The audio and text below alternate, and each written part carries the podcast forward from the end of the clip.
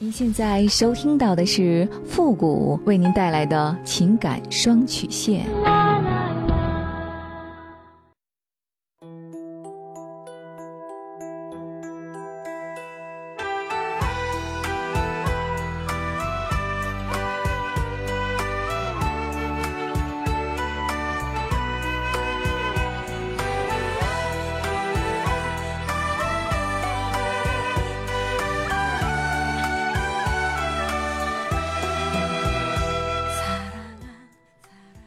开启两性沟通之门，解答您的情感困惑。您现在正在收听到的是由复古给您带来的情感双曲线，也就是为您解答在情感上遇到的所有的问题，包括亲情、友情和爱情。那参与我们节目的方式呢有两种，一种啊就是添加到复古的微信公共平台，登录微信搜索公众号“汉字的主播复古”。那么情感解答下面呢有文字回复和语音回复的详细介绍，也请大家仔细的看过之后再发送您的问题。还有一种呢就是加入到我们的节目互动群 QQ 群三六五幺幺零三八，重复一遍 QQ 群三六五幺幺零三八，把问题呢直接发给我们的节目导播就可以了。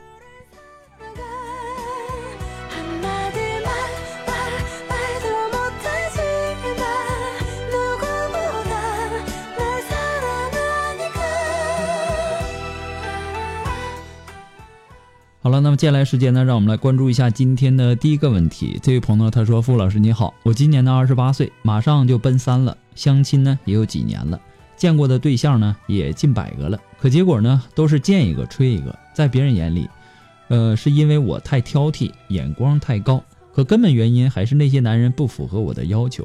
我的要求是他不能太矮，长得要好看，学历呢本科以上，有稳定的工作，收入稳定，有存款。”有房子有车，几年以来呢，我一直按照这个标准去找男友，却失望的发现没有一个完全符合标准的，不是学历太低，就是太矮，或是太穷，甚至是又矮又穷又丑又没文化的，我都伤心死了。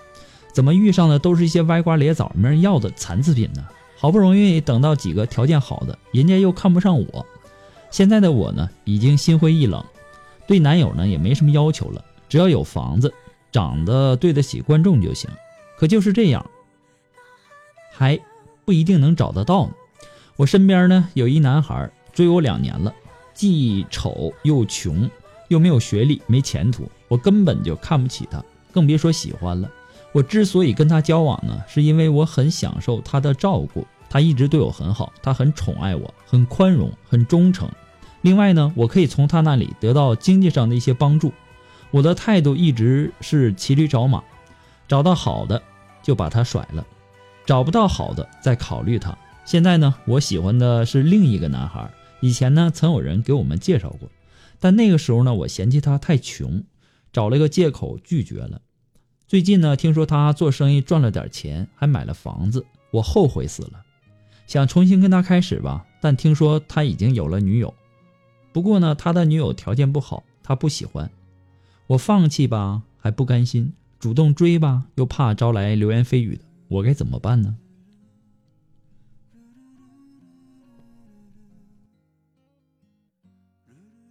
有一个段子啊，他是这么说的：说要有车要帅的，那是象棋；还要有钱的呢，那是银行；还要有安全感的，能保护自己的，那是奥特曼。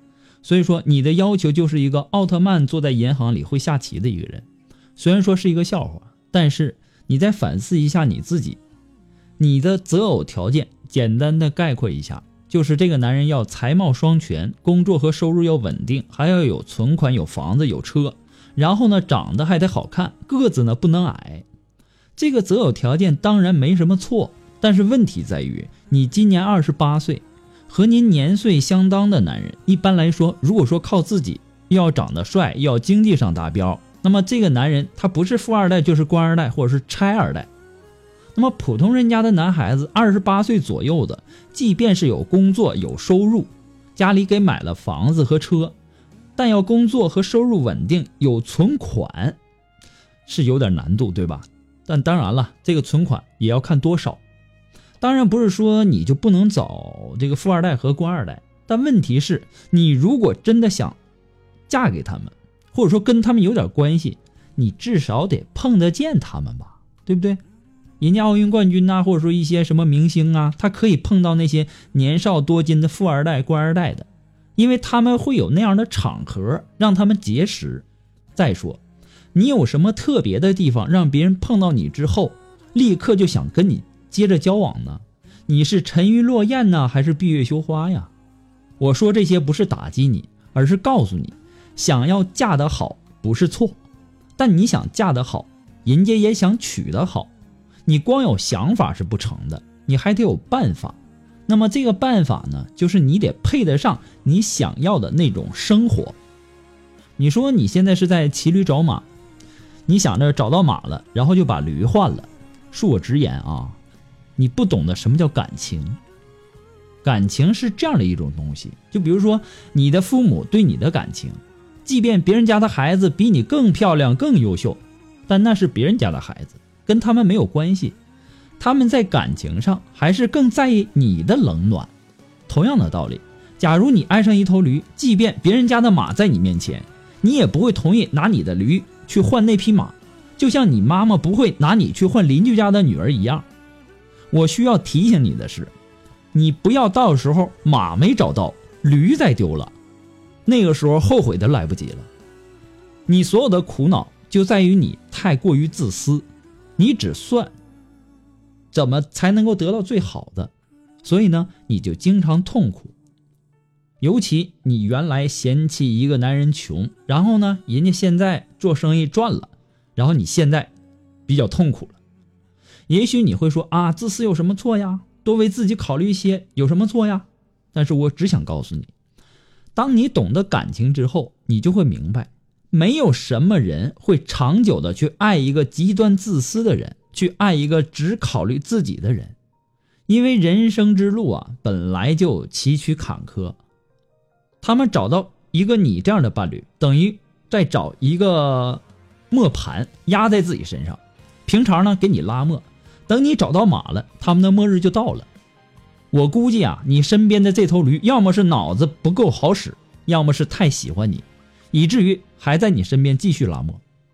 我也见过很多的女孩啊，找一头驴啊，但是人家事先啊，在自己身边拉磨。那些女孩呢，比你稍微人道一点，他们会在一开始就对这个驴说好了：“我可是那种卸磨杀驴型的，而且你只能拉磨，不能想别的。”啊，姑奶奶这辈子要找骑马的，但是。除非是你骑术特别高的，或者说驾驭能力特别强的，好多的女孩啊，她被马摔了两三次之后，她就会觉得，哎呀，还是那头小毛驴好。只可惜，驴它也是有驴脾气的。等您从马上摔下来成了瘸子，人家的驴脾气就上来了，人家会想，那我就是一头驴，给谁拉磨不是拉呀？我凭什么给一个瘸子拉呢？你对我又不好，对不对？不过呢，父母给你的只是说一些建议而已，仅供参考。祝你幸福。这是爱情的深渊，我不想再深陷，只怪你情绪下的诺言。我对你爱又不敢爱，恨又不能恨，进退两难。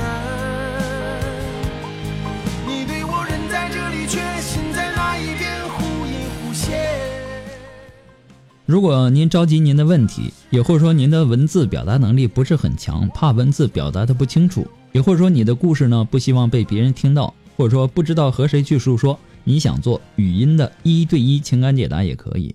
那么一对一情感解答呢，也是保护听众隐私的，不会把你的故事拿到节目上来说，也不会给你的故事做录音处理。那么具体的详情呢，也请关注一下我们的微信公共平台，登录微信搜索公众号“汉字的主播复古”四个字。那么下面的情感咨询呢，有详细的介绍，也请大家仔细的阅读一下。我们的节目呢，呃，也会在第一时间内在我们的公众号上播出，希望大家能够关注一下。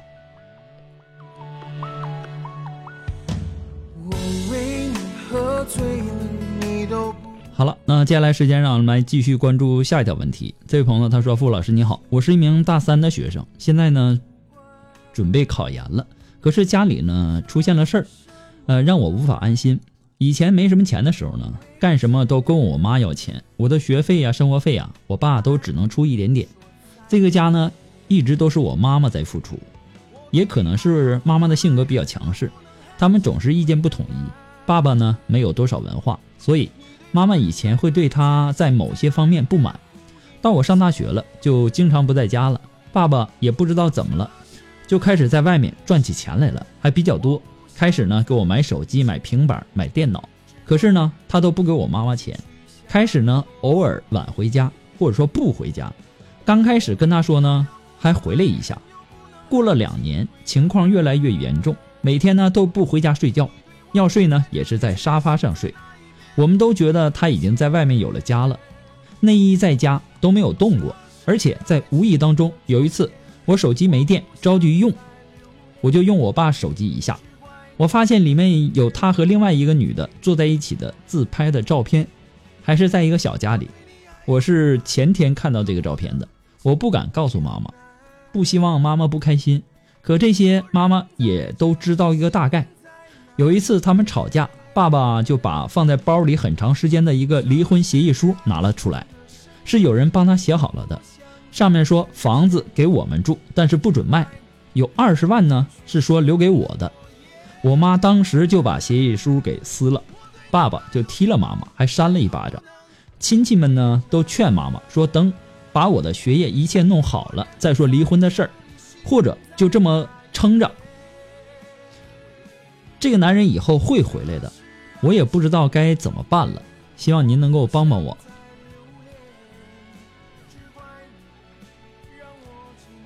其实作为一个在校大学生啊，你的第一要务。是学业，而且在准备考研，人生路上的关键时刻，首要是要把把握好自己，好好的修好学业，让父母不要过于担心你的学业和成长教育问题。父母很多考虑呢，其实在孩子身上，孩子的一举一动，随时都牵动着他们脆弱而又敏感的神经，他们在处理婚姻情感问题的时候放不开。很多的时候是由于顾虑到孩子的影响，那么在这种情况下呢，作为孩子的你更应该做好自己，让父母放心，以减少他们对你的顾虑和担心。这样呢，他们在考虑自身的情感婚姻问题的时候，就更加能够放得开。那么，由于你刚刚成年没多久，很多情感婚姻的问题呢，也并不是太清楚。其实大人间的这个感情问题呀，有的时候并非任何任何人都能够改变的，包括亲人，因为爱它是无法勉强的。我并不主张利用你的纽带作用去强行将你父母绑在一起，特别是你已经成年了，要知道相爱的时候，你想拆也拆不开。那么一旦没有爱了，想挽留也是不可能的。不如我们就接受现实，勉强的把他们绑在一起，并不见得幸福。即使因为考虑到你的问题，他们勉强的做到了不离婚，但是人没离，心离了，只是空壳婚姻。那么从某种层层面上来看，那么作为已经成年的孩子，强行把父母撮合在一起，其实是一件自私的事儿。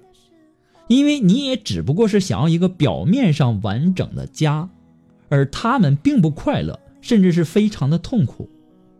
当然，你也可以挽呃挽救家庭的完整，做一些努力，但是就目前的情况来看，似乎并没有什么多大挽救的必要。大局已定，你不如将选择的权利交给父母。你要做的就是不要成为他们的牵挂和顾虑。不管任何时候，也不管结果怎样，他们永远都是你的父亲和母亲。即使他们以后分别再组建了新的家庭，你还是他们的孩子，你还可以尽你自己的孝道。那么最后呢，我要强调的是，如果真的为了他们好，就给他们自己选择自己生活的自由，好好安心的学习，做好自己。如果真有可能，你倒是可以和你妈好好谈一下，减少她的顾虑。与其痛苦，不如放手。也许可以开始一段新的生活，从此可以更加幸福。不过呢，这都是一些父母的个人建议而已，仅供参考。祝你幸福。那么今天的情感双曲线，由于时间的关系呢，到这里就和大家说再见了。我们下期节目再见，朋友们，拜拜。